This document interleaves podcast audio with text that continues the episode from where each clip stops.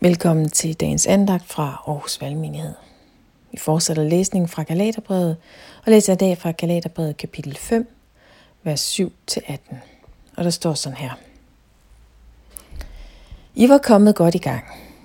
Hvem har hindret jer i at adlyde sandheden?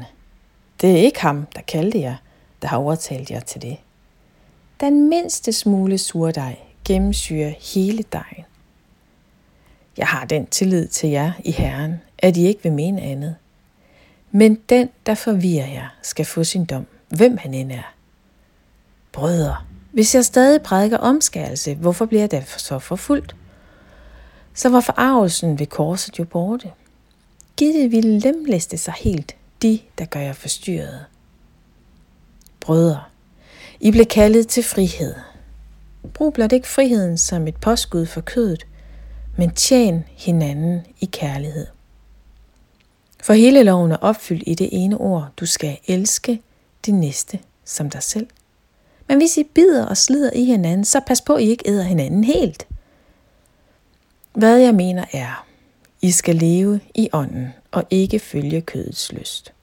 For kødets lyst står ånden imod, og ånden står kødet imod. De to ligger i strid med hinanden. Så I kan ikke gøre, hvad I vil drives I af ånden, er I ikke under loven. Paulus han fortsætter altså sin øh, krasse tale i dag her med meget store bogstaver, fordi det startede altså godt her i menigheden i Galatien, og nu går det slet ikke godt. Friheden ved korset er forsvundet ud af syne. Næste kærligheden er blevet til næste overvågning. Og Paulus prøver virkelig at kalde dem tilbage til evangeliet, til Jesus selv. Altså til ham, som har givet dem det nye liv i ånden, til et liv i frihed. Og så tager han surdejen med ind i argumentationen, et hverdagsbillede. Surdej var helt nødvendig for det daglige brød. En lille smule surdej i et stort fad med dej er nok til at sikre, at brødet hæver.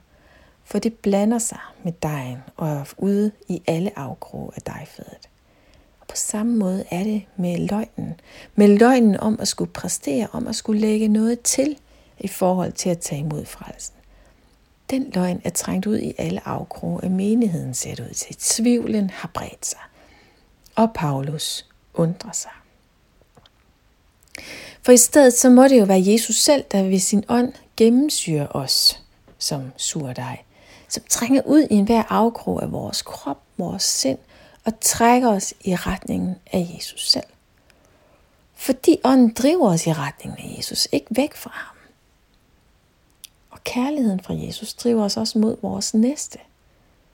Vi er skabt til at indgå et fællesskab med både Gud og vores næste. Og ikke nok med det, vi skal faktisk også elske os selv, det bliver vi mindet om i dag. Vi skal se på os selv med Guds øjne. Med noget i øjne. Øjne, der fortæller, at vi er elskede, vi er villet, om vi så var det eneste menneske på jorden, så ville Jesus dø for os. Du er ikke bare en i mængden, men du er omfattet af en nådefuld kærlighed, som kan bære gennem livet og gennem døden. Og undervejs, ja, der sker alt muligt og alt umuligt. Men uanset hvad der sker, uanset hvad der kommer os i møde, uanset hvilke vilkår der bliver vores, jamen så kan vi videre sikre på, at vi frelses af noget ved troen alene. Der skal ikke lægges noget til. Lad os bede sammen. Ja, Helion, vi beder, at du må komme i dag til os og fylde os, og fylde os fuldstændigt ud i hver eneste krog af vores sind og vores krop. Vi beder om, at sandheden må slå rod i os og at løgnen må fortrænges. Vi beder, at vi må følge dig, Jesus, hver dag, du som er vejen og sandheden og livet. Amen.